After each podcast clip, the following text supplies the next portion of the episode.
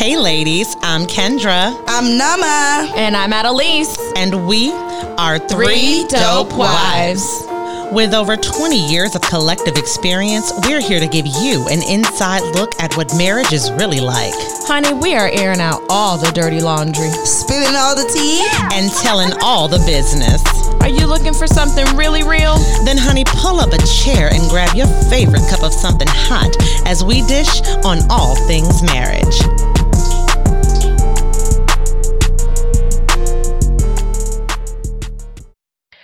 Well, friends, welcome to another installment of Three Dope Wives, the podcast that gives you the real insight into the real married life.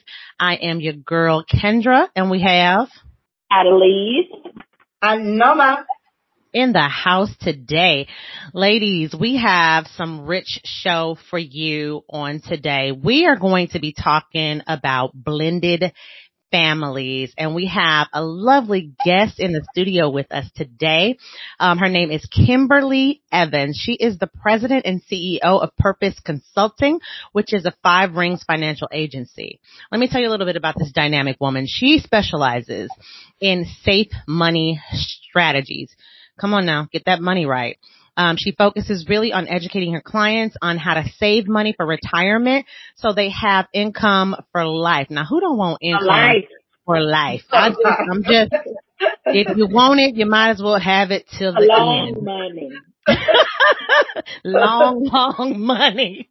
And this really helps, right? It helps to protect families with living benefits, life insurance, and, you know, we have this woman in the house, and not only is she that, she is a wife, she is a mother, and she is also a part of a blended family. Kimberly, welcome to the show.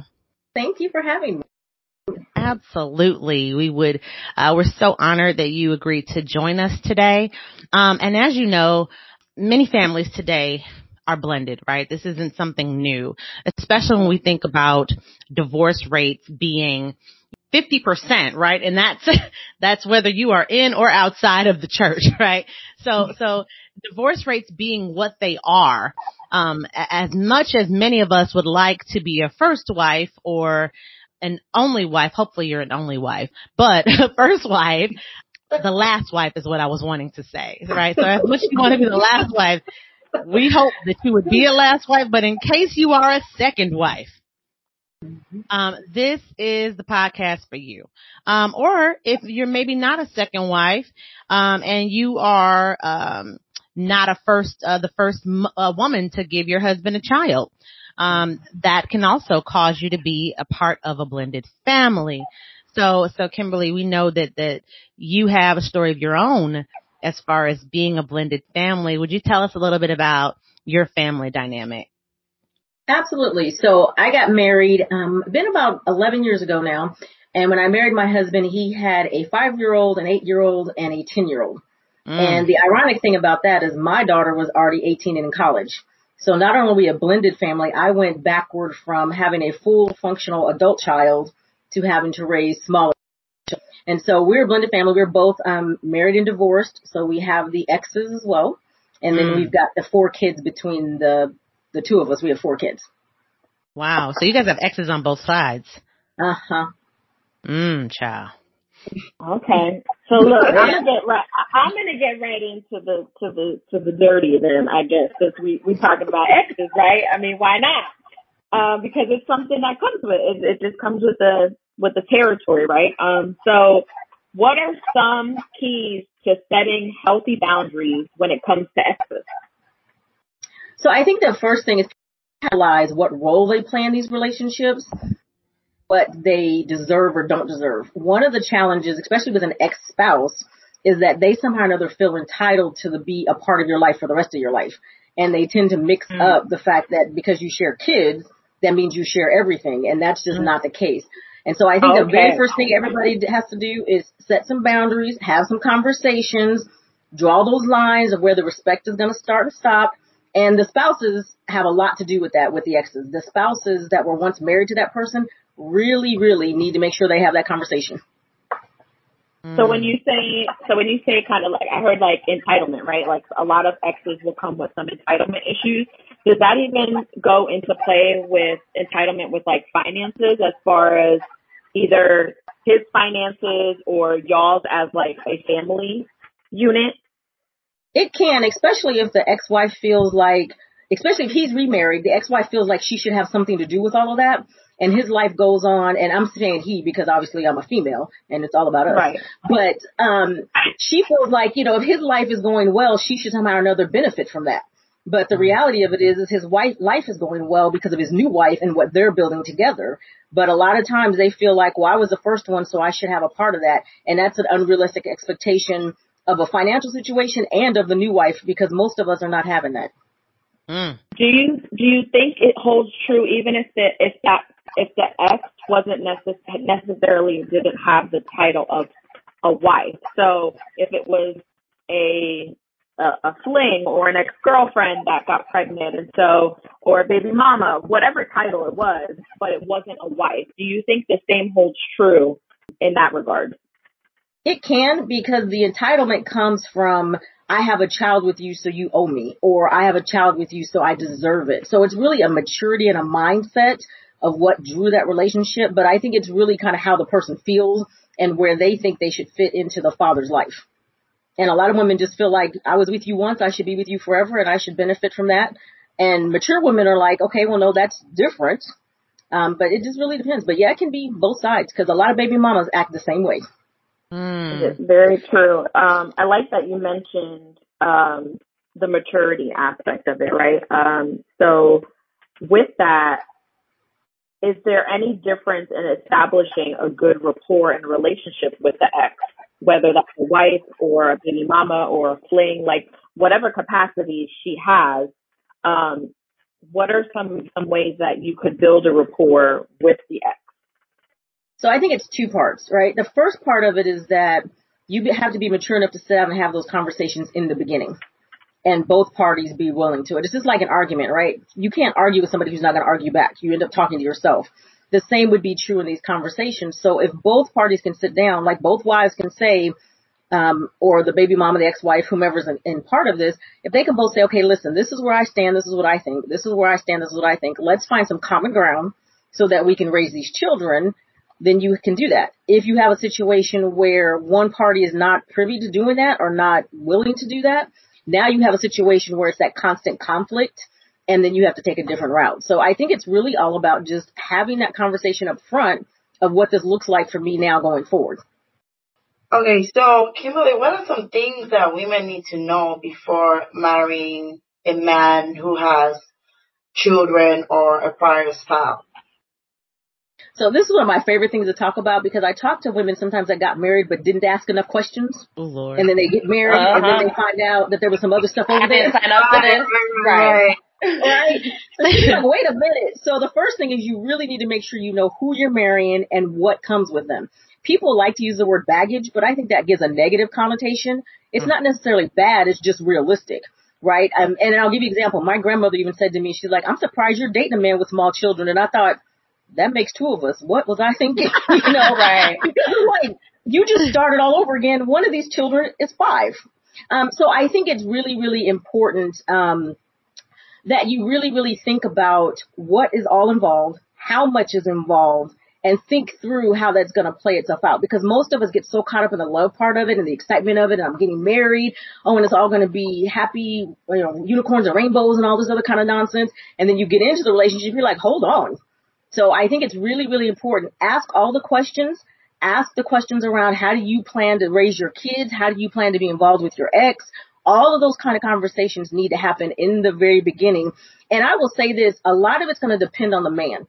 If the man requires that everybody respects one another and requires that the ex-wife or the baby mama respect his wife, that will set the tone for the whole thing. So a lot of that conversation on woman's part, you need to have that with him. Mm, very true. So true. So like, the man needs to set it up. Mm-hmm. He does, yes. And that leads me to my next question, because, you know, with everything in life, you have to be open to walking away from situations, you know. So how would you advise, you know, our aspiring wife out there on when they should walk away from a potential blended family situation. So this gets me back to the maturity conversation I was talking about a little bit ago. You have to know yourself well enough to know what your parameters are. What can you and can you or can you not deal with, right? So a lot of times, again, we get caught up in the hype of it all. And we all know it. It's just like, it's the fairy tale thing. It's like, I want to be Cinderella. It's going to be great. My life is going to be perfect. And then you get into it and you're like, this is a nightmare. This is like Cruella de Vil happening right now, you know? But I think that it's the maturity. It's you really have to say, yes, I can deal with this and I'm willing to deal with this.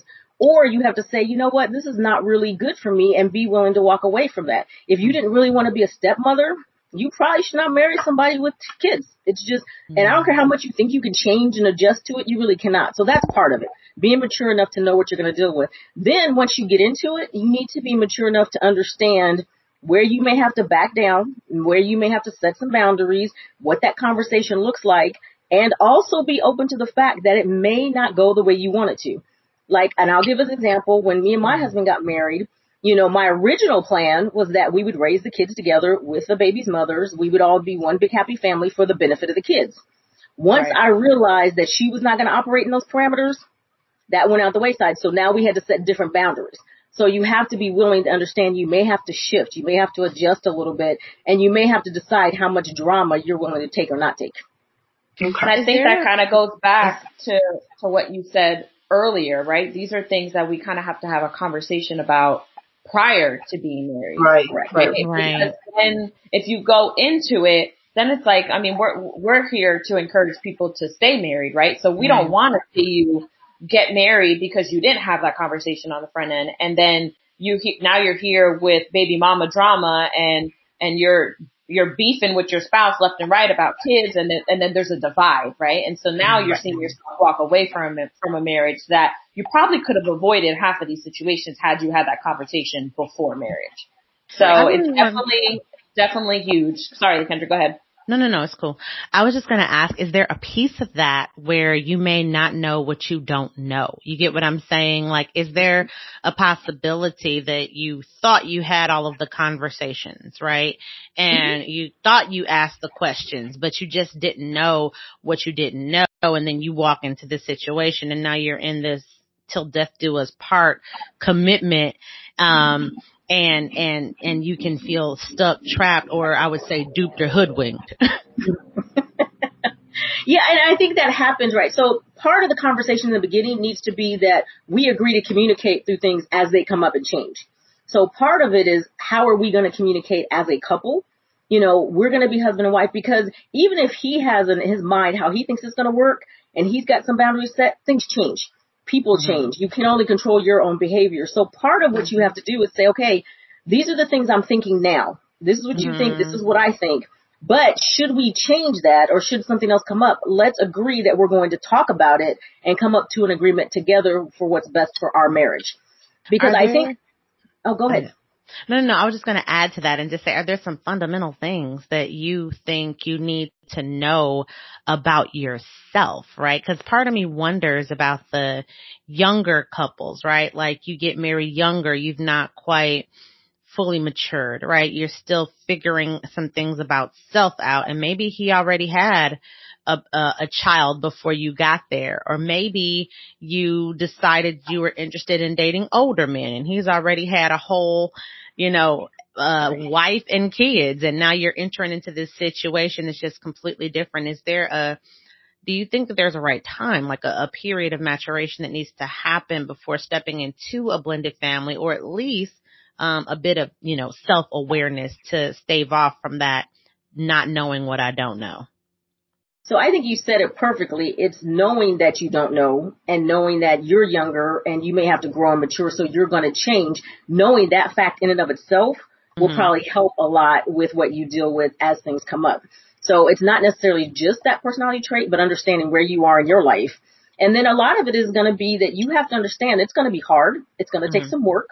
It doesn't have to be bad work, and it doesn't have to be hostile work, but it's going to take a little bit more effort than it would be if you married somebody who had no kids and this was you guys' first relationship and it was all, happy-go-lucky. And I just think sometimes we just have the wrong expectations sometimes in relationships. And part of that is the communication. My favorite conversation is people say, well, I thought you thought this. why would you think that I thought that? And then they don't talk, right? And they don't have that conversation. Right. It's like, right. No, I was never thinking that, you know? So right. I think all of those things really, really make a big difference. But knowing who you are and where you are in your own life, like, let's be real. Somebody in their 20s compared to somebody in their 40s, completely different mindset. And you can't tell the 20-year-old anything, but if she's going to marry a man with a child, or a couple of children, or who's been previously married, she needs to understand, I'm only in my 20s. I really don't know enough and have enough experience in my own life to be able to challenge everything. I'm going to totally piggyback off that. So in my experience, my husband came in with a child. My bonus baby is 11 right now. 11. She's 11 right now. And I was in my 20s when we dated, when we married, when I met her. So I became a bonus mama at 25. So I was young, right? But I also knew that, I had those conversations up front, and I had the conversation with him. I had the conversation with, the co-parent. And so I had to set my mind up to be flexible for all the changes, right? So I didn't know it all. I was definitely in uncharted waters. I didn't know the first thing how to be a mom, right? So it was a lot of learning from him and from her mom, and a lot of communication, and the maturity that part definitely came into play, right? Like, she was mature, I was mature, so we were both willing to co-parent and work together for the best of the child, right? But, I will say that definitely in my 20s, I had to be flexible, because I don't know what I don't know, right? And so being a mom was something I had no clue about. Right.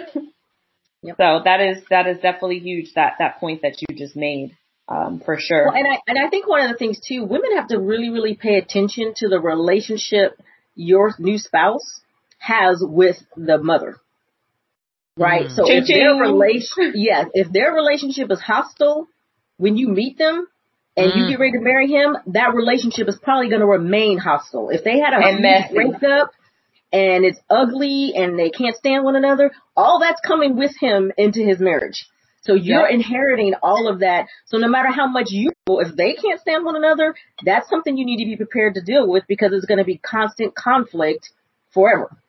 And, in the situation where it works out and everybody's maturing, the benefit of the child is really what matters here. But egos, jealousy, entitlement, all of that. And if they've been fighting, best believe it's not getting ready to go away just because you got married. Matter of fact, it made it worse. Okay. So I'm not a blended family, but I'm just wondering, when you think about like that drama, right? I think that as women, we tend to feel like women create drama, right? But to your point, a lot of that has to do with the messiness, right? Or maybe I want to say the unresolved nature of how things had been left in that previous relationship that can come into it. So I almost feel like it's not always the other woman that creates the drama, but it's the total situation. Is that a right assessment?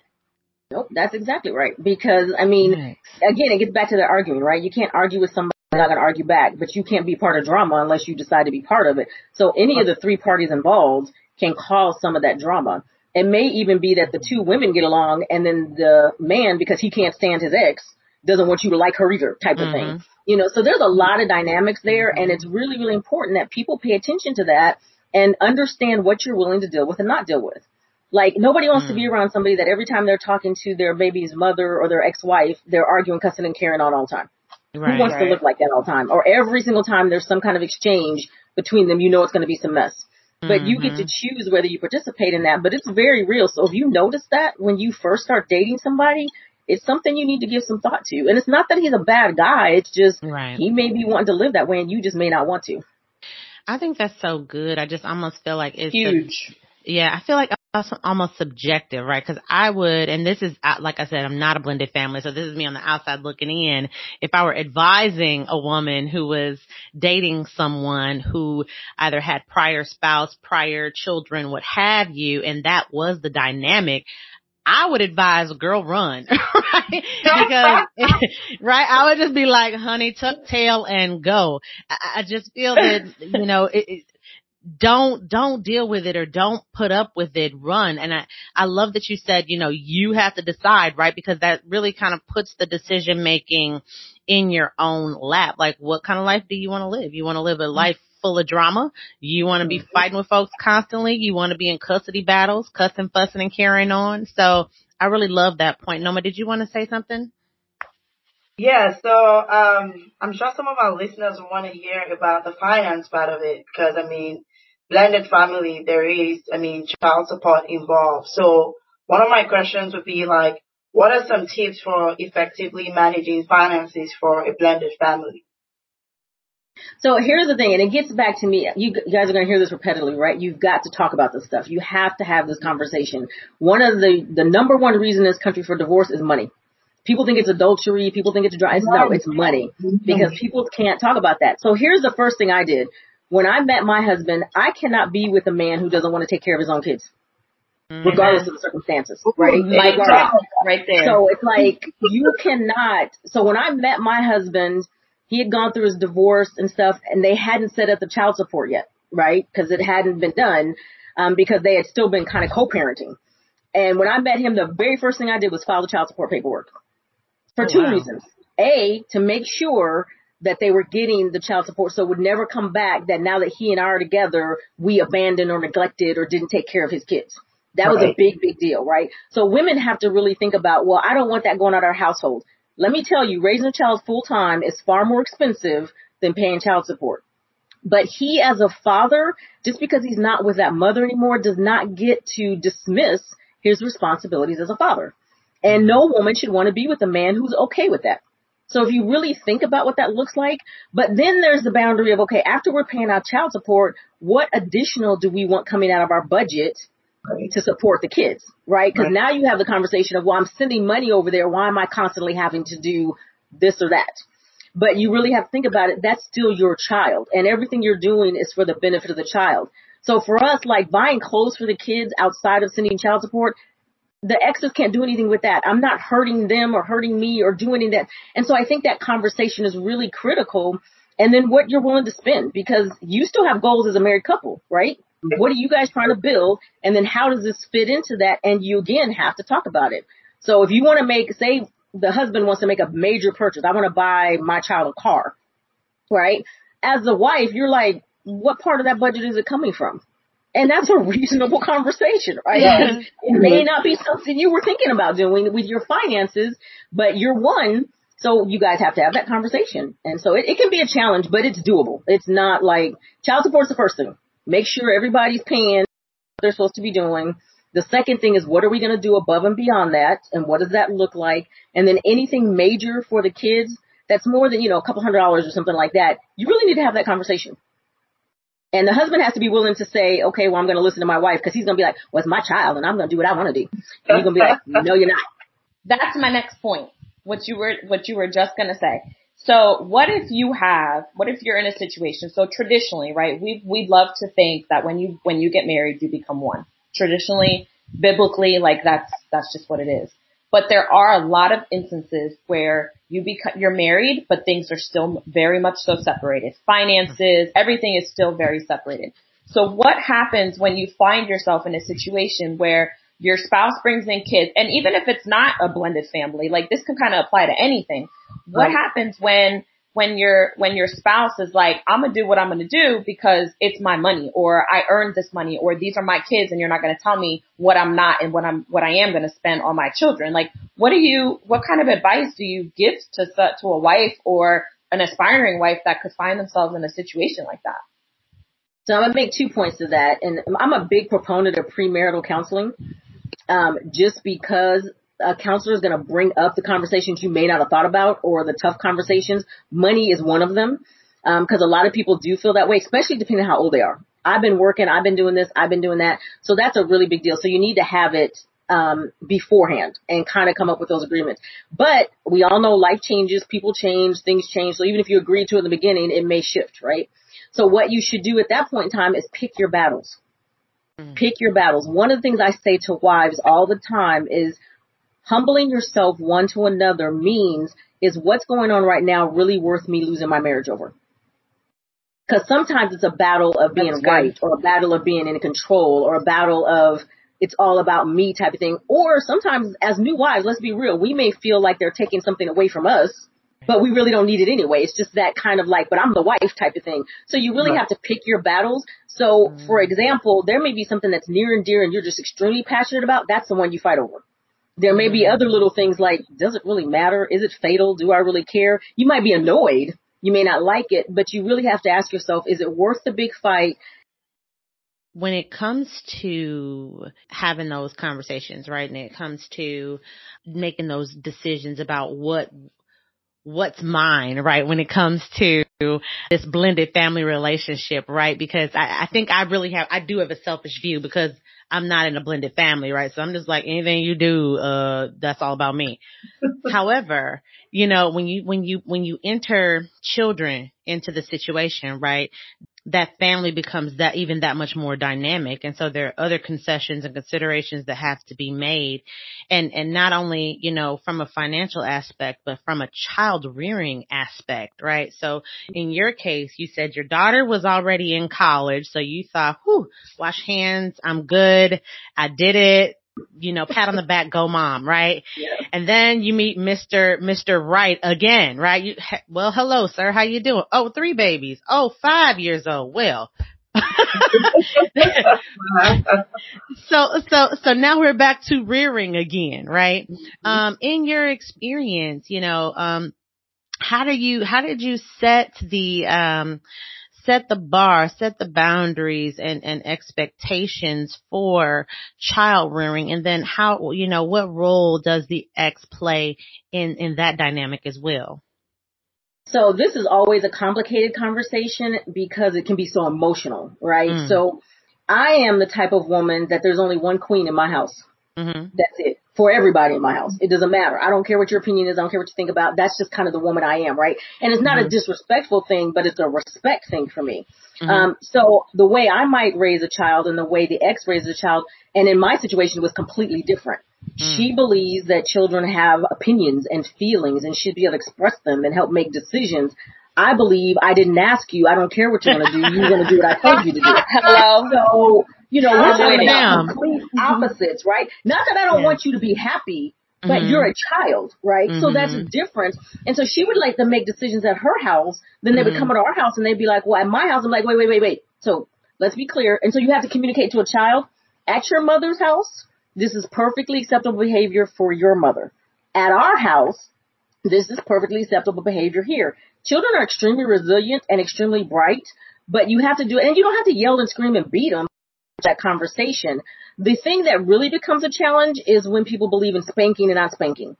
Do you yell at them? Don't you yell at them? You know, that kind of thing. I do think it's really, really important in a blended family that the new wife talks to the husband and now in Adalise's case, you know, they can have the conversation together, but if you cannot, that conversation is really going to have to happen between the husband and the ex-wife. And then how things are going to be done in your house because you have a boundary there and a respect there that it really is not your biological child. But the rule I have in place, no matter whose child is at my house, is you don't get to disrespect here. Mm-hmm. So, and my thing is like, if you have such a huge problem with that, they don't need to be here. Right. That's huge. Isn't that still, and I'm sorry, just a quick follow up to the same question. Just, you know, isn't that all a part of, carving into the child's character when you talk about that's acceptable at mom's house, that is not acceptable here, sort of thing. And do you feel like, is there any undermining you feel that happens when it comes to the child's development in having to make those shifts? Oh, absolutely. Because children are really, really smart. And so if they realize they can play the two against one another, they will all day. You know, it'd be mommy said this at their house and then the dad feels bad or daddy said this at the house and the mom feels bad. And if they're not careful, they end up in this competition of being the favorite parent or the nicer parent and they lose focus of, no, this is about we have to raise this child. So like we have 2 young black males, right? So our approach is that we have to teach these boys how to become men and then how to survive in society. It's not a matter of what each one of us feels personally, what's best for this baby. And so you have to be very, very careful, but you also have to call them on the carpet for it. Like our boys pulled that stunt, you know, I'm going to play one side against the other. And I was like, I'm not doing. And so they had to have, the parents had to have that conversation and set some boundaries and leave it at that. And all you can do is enforce what you can enforce at your home, right? Because you can't make the other household operate. And we learned that. It's like it didn't matter what we said and how many conversations we had. So it didn't have to be confrontational. It just had to be explained. So we explained it to the boys. We explained it to them as to why it was, how it was going to be, et cetera. And they accepted it. They got it. They understood. Now, we didn't yell and tell them that they don't have an opinion and we don't care. We explained to them the reasons why. This is why I'm raising you this way. This is why we think this is important. All of those conversations with kids is just as important as it is with adults. Mm. Yeah, huge. That's so important, Kim. Like, 'cause like you said, like in my situation, we have an open communication. And so, even though there's very many differences in both households, we're able to communicate. And so let's just say, you know, there's something that needs discipline of some shape or form. We're communicating via text message or a conversation where all three of us are involved, all three adults are involved. And so it doesn't come as if like, so when I have a conversation with Bonus Baby, whether it be discipline or anything, she can't go back to mom and mom not know about it because mom already knows, because I have communicated, hey, this is a situation that came up. This is how I'm about to handle it, which we find it's healthy. Not every situation is like that, right? But if you want to go the healthier route, it is definitely helpful in that way. So that's awesome. And I think, again, it really depends on how the dad deals with it. I mean, dad has a lot to play in this role, because if dad is just like, well, I don't want to get in the middle of that, or if dad is like, well, just let them do whatever, now you find yourself changing who you are in your own house. And I don't know too many of us that are willing to do that. We don't run much in the world, but our home is one of them. So that's the one thing right. We want to be like, yeah, I'm not willing to compromise on that space. But it works out. The kids adjust really, really well. And as our kids got older, then what started happening is, and like their dad's probably more of a disciplinarian than I am in a lot of ways. So as they got older, they would say, I don't want to go over there. Right? You know, dad's going to make me take out the trash. Dad's going to make me help with the yard work. Dad's going to, because he's a dad and he's trying to teach you how to be a man. And they'd be like, I don't want to go over there. Yeah, exactly. Right. I have to share the story because it tickled the heck out of me. Our youngest son was talking to my husband one day, and my husband asked him something and he goes, do we have to talk about this right now? My husband faded to black immediately. Like, boy, who do you think you're? Oh my God, it was the funniest thing. I thought I was going to have to save his life. And it was the funniest thing because my husband's just not that kind of man, regardless of who he's talking to. It's a respect thing to him, but it was and our youngest went back and said, let me tell you what dad said. And dad was like, yep, I said it and I'll say it again. Oh, wow. Isn't it awesome. One of those kids say the darndest things moments, right? It's who taught you to ask me about, you just be looking like about this. I ask you, you know? Yeah, right. And that's how it went. Right here? Who do you think you're talking to kind of thing? Exactly. It was hysterical. Exactly. I was like, and my daughter, our oldest one, she was like, Mom, you might need to go save him. That's how she was looking. She was like, Mom. Because I was doing something completely different. And she was like, Mom, you might need to. I was like, that is so funny. Right, but I mean, the boys' mothers would never do that, right? She would never do that in that way. She allows them to speak that way. So that's where they get it from. And so my husband had to remember that that's where they get it from. However, that's still not going to work with me. Mm-hmm. Right. So, yeah. So Kimberly, what I'm understanding is you have your own way of disciplining them, and then the mother has their own way of disciplining them as well. So two separate ways of disciplining them. So I'm curious to know, like, do you just communicate all the way, or is there some form of, what else do you do apart from just the talking? Because, I mean, I know sometimes it's just difficult to just talk, you know, just talk through everything. Because sometimes... Right.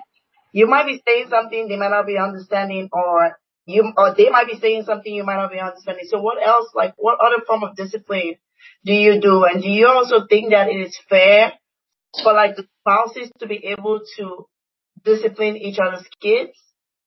Yeah. So again, I think it gets back to what boundaries you set from the very beginning, right? So I think that if both of them believe in spanking children or tapping children on their butts, then that's fine. If one does or one doesn't, that's a conversation that needs to be had. And the challenge becomes you may still have that conversation and still disagree.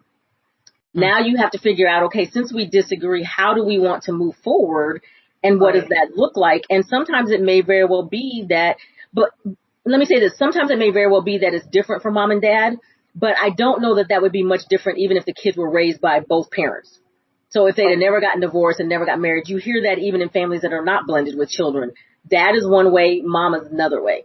And so, you know, mom is a pushover or dad's a pushover or whatever. You hear that even in non-blended families. So it happens in blended families as well. And you've got to figure out what that looks like.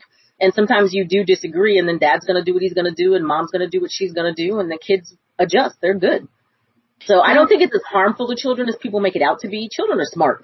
They are truly smart. Super smart. And I was going to ask one thing about this discipline really fast.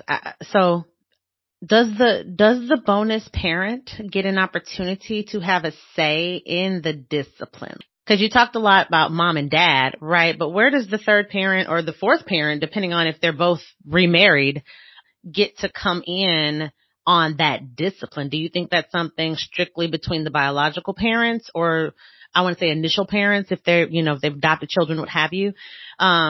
Is that something that the new spouses can get involved with?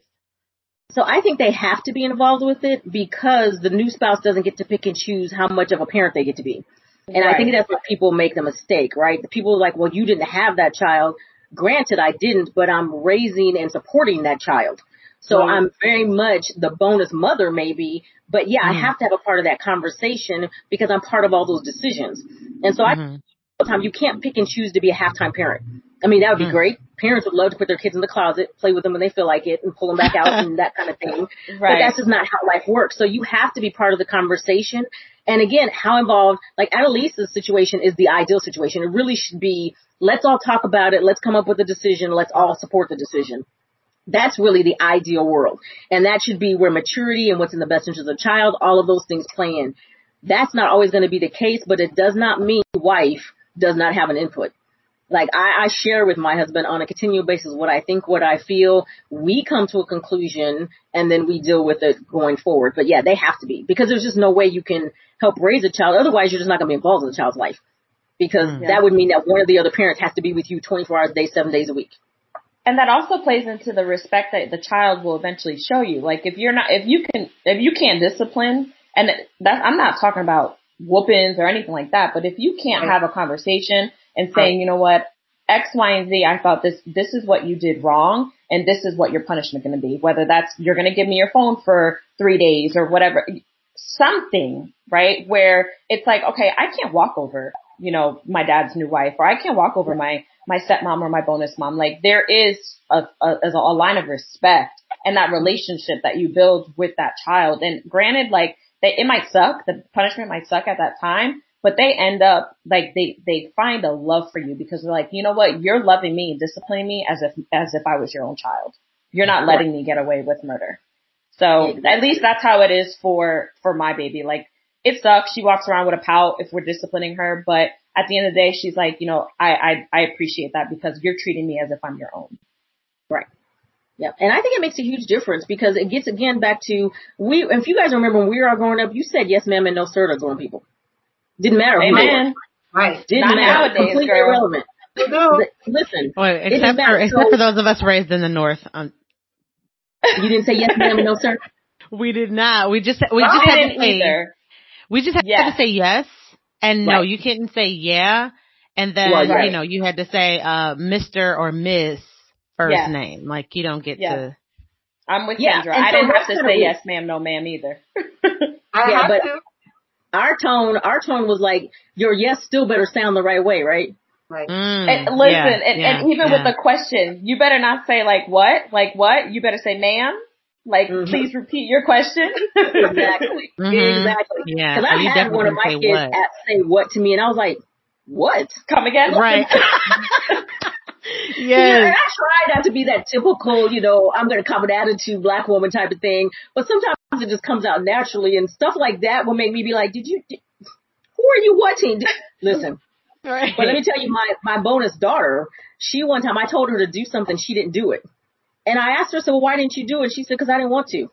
Wow. I was like, excuse me? Where did they do that at? Wow. I didn't want to. I didn't want to. Where did you get options from? I mean, it stunned me for a second, right? Because I've never had a child tell me that. And my daughter was around when the conversation happened, and my daughter was like, ooh, gave it that side eye. Like, she did not just say that. Did she duck for cover? Like, oh Lord, this is about to go down. Like, this is not getting ready to go well. She was and I looked at her. I said, let me tell you something. I said, that is not how things get done here. But I had to catch myself for a minute. I had to like take a deep breath first because I was like, did she just? But then I said, you know, listen, in my house, the children do what they're told to do. It's not an option. It's not a question. And I didn't ask you for your opinion. When I tell you to do something, you're going to do it. You do it. And she did no typical roll her eyes, cop an attitude. When her dad came home, I said, this is what happened. This is what I said. And this is what we're going to do. And he was just like, okay, so he wouldn't talk to her. And she was like, well, KK, because they call me KK, because they cannot call me Kimberly. They call me KK. And she was like, well, KK said this and this and this. And my husband was like, and this is her house. She's a grown woman. You're a child. You do what she tells you to do. I never had that problem again.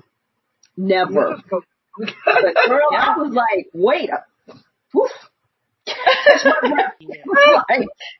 You almost had an out-of-body experience. Girl, I was with you on another planet. I was just like, wait a minute. And my daughter's 29 now, so even at 29, she's never talked to me like that. So I was just like, Lord, what's happening? But, you know, but it's that kind of stuff. But I could have lost it, but I had a choice and could decide how to deal with it. And that's what I did.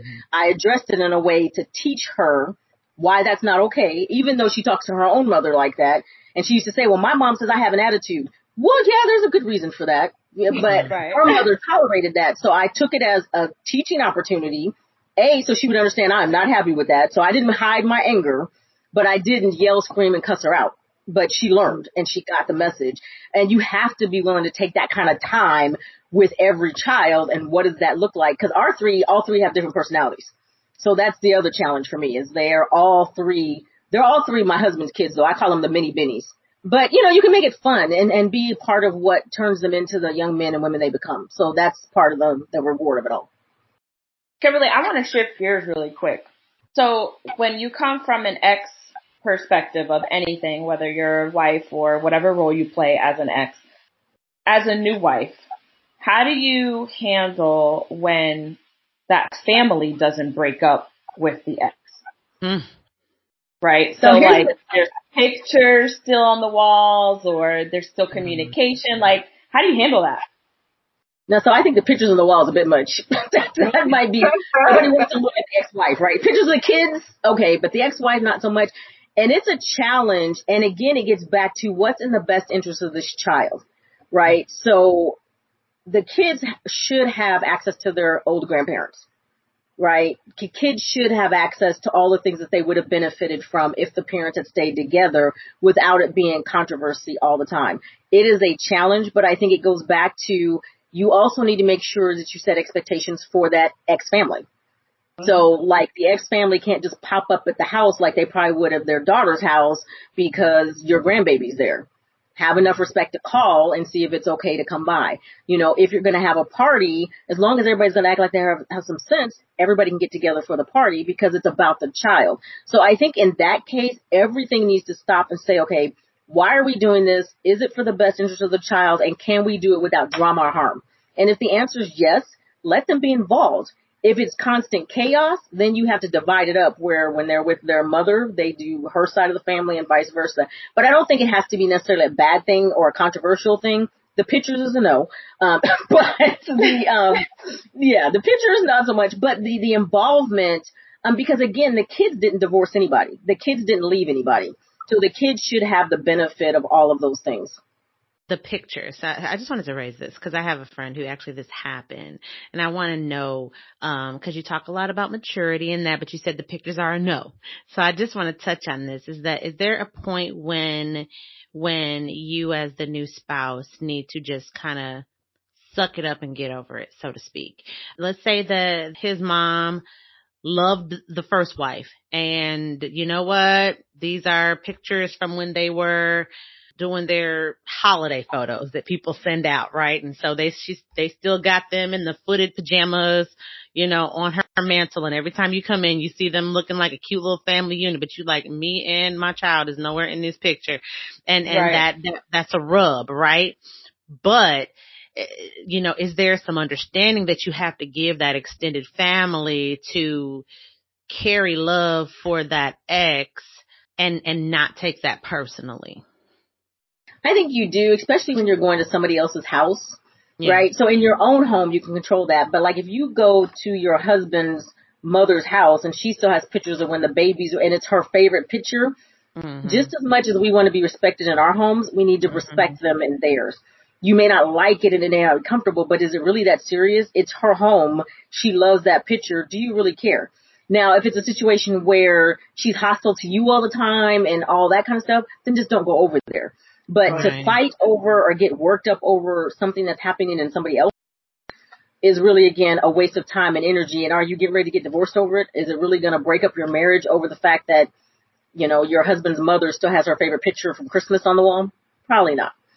So, yeah, you have to make some concessions there and really ask yourself, does it really that matter? Now, if she asked you to put the picture on your own wall, that might be a different conversation. Right. And what if the girlfriend, what if it's just him and Boo, you know, or ex Boo, I'll say, him and the ex, right? And maybe it's their wedding photo or maybe it's, you know what I'm saying, a picture of just the two of them that kind of looks like they're still the item and you're the new wife. Does that change it? No, it's still hard though. I mean, because in your mind, you can't help but feel like she really, we're using the mother, for example, right? She really feels like they should still be together and she may very well feel that way. He may not, but she may not. And again, yeah, it's going to rub you wrong. You're not going to like it. Try not to look at it, try not to deal with it. But just in as much, again, back to you want people to respect you in your home. You have to be willing to respect people in their other home or don't go over there. I can see it being bothersome, but it's just not worth the fight. So what about if you were to raise the situation to your husband? So if it's his mom's house, right? So let's just say it's a place where it's not going over there is not an option. Like he's going to want you to be at his mother's house for holidays, whatever. And it's something that you walk into and every time you walk in, you're like, what the hell? Like, I don't want to see this picture. Like, you know what I mean? Yep. Is it a conversation worth having with your husband? Like, you know what?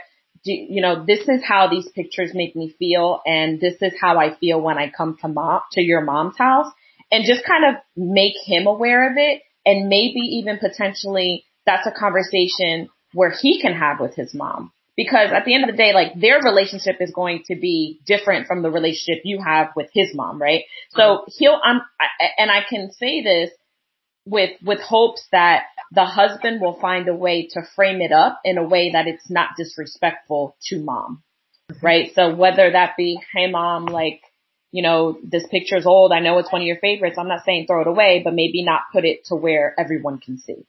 Mm-hmm. So that is, in my opinion, I think that's a conversation that's worth having if it's something that's like really burning up inside. Every time you go to your mother-in-law's house, you like, this is some BS, right? Like, so, I just wanted to kind of give my 2 cents on that as a piece of advice. If it is something that is like dire hard, like burning up inside. Yeah. And I completely agree, because you have to have that conversation with him. A, if for no other reason, so he knows that every time you go over there, why you have an attitude when you're there. So he understands, right? But I do think it's a conversation he can have with his mother.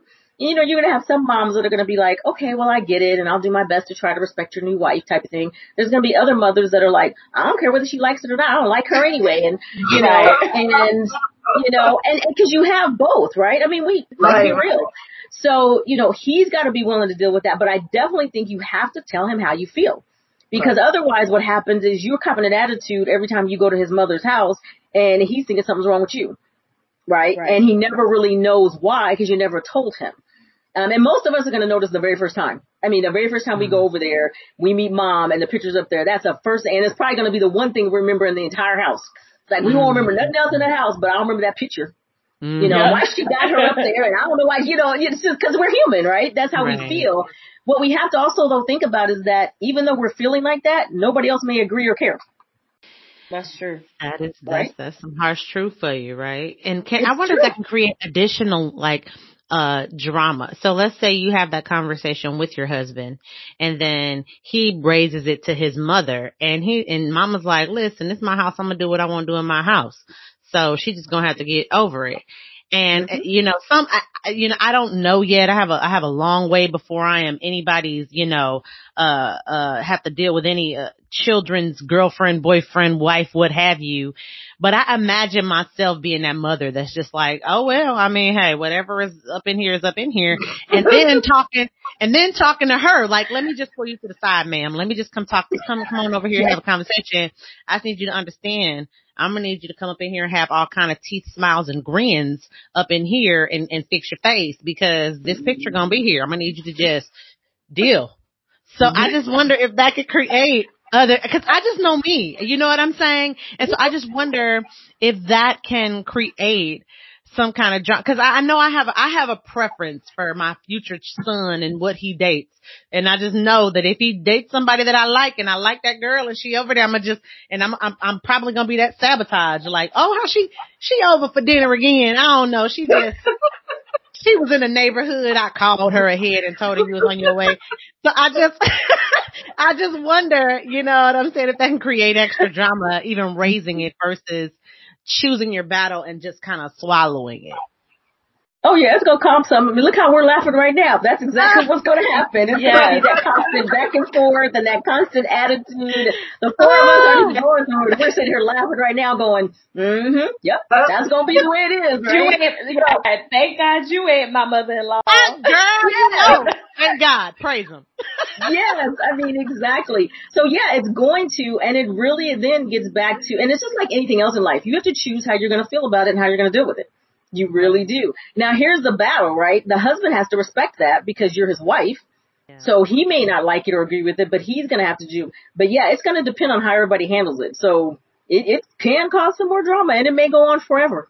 It may be like one of them things that the choice you have to make though as a woman is where do you really want to spend your time and energy? Is that so important that you really want to spend time and energy in your marriage and time and energy in your life over a photo? And now it'd be different if old chick was sitting up in there like Kendra. You know that because now you're looking at her all the time and she's somehow acting like she's supposed to be there. You know, so yeah, that could cause some problems. But I think at the end of the day, in the grand scheme of your life, the kids' lives, the marriage and stuff like that's really just not that important if you measure the things that are the priority in your marriage. Yeah. Well, we are getting close to the end of our time. Nama, did you have anything, last statements you wanted to give? No.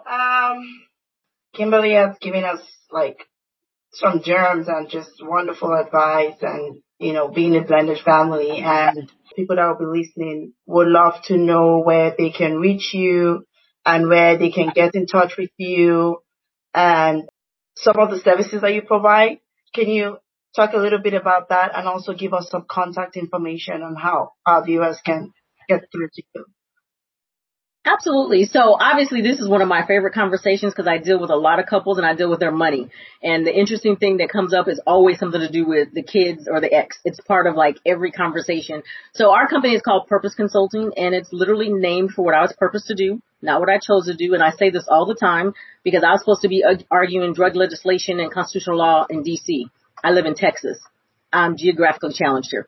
But it's literally what I was purposed to do because I can take very complicated conversations and just put them in English and talk to people about the things that are important in their lives. In the financial services industry, there's two sides. There's the risk and the safe side. I'm only on the safe side. The money you absolutely positively have to have, that you need to protect in your family, what should be part of your financial portfolio, and how to protect all of that. So that is where I specialize, and that is my favorite thing to do because I spend all of my time either with families or individuals planning to become families and making sure they're set up for all the things that are going to come unexpectedly. And they can reach me pretty simply. If you type in Purpose Consulting with a D on it, Purposed, Purpose Consulting, you will find us on every social media platform. But I'm even going to give the viewers for Three Dope Wives my personal cell phone number. So they can call me or text me at 214-938-6350. And they can even call me if they want to continue this conversation because this is a fun conversation and you can actually laugh a lot. That's kind of how I get through a lot of things. Sometimes I'm just like, this is not even really happening.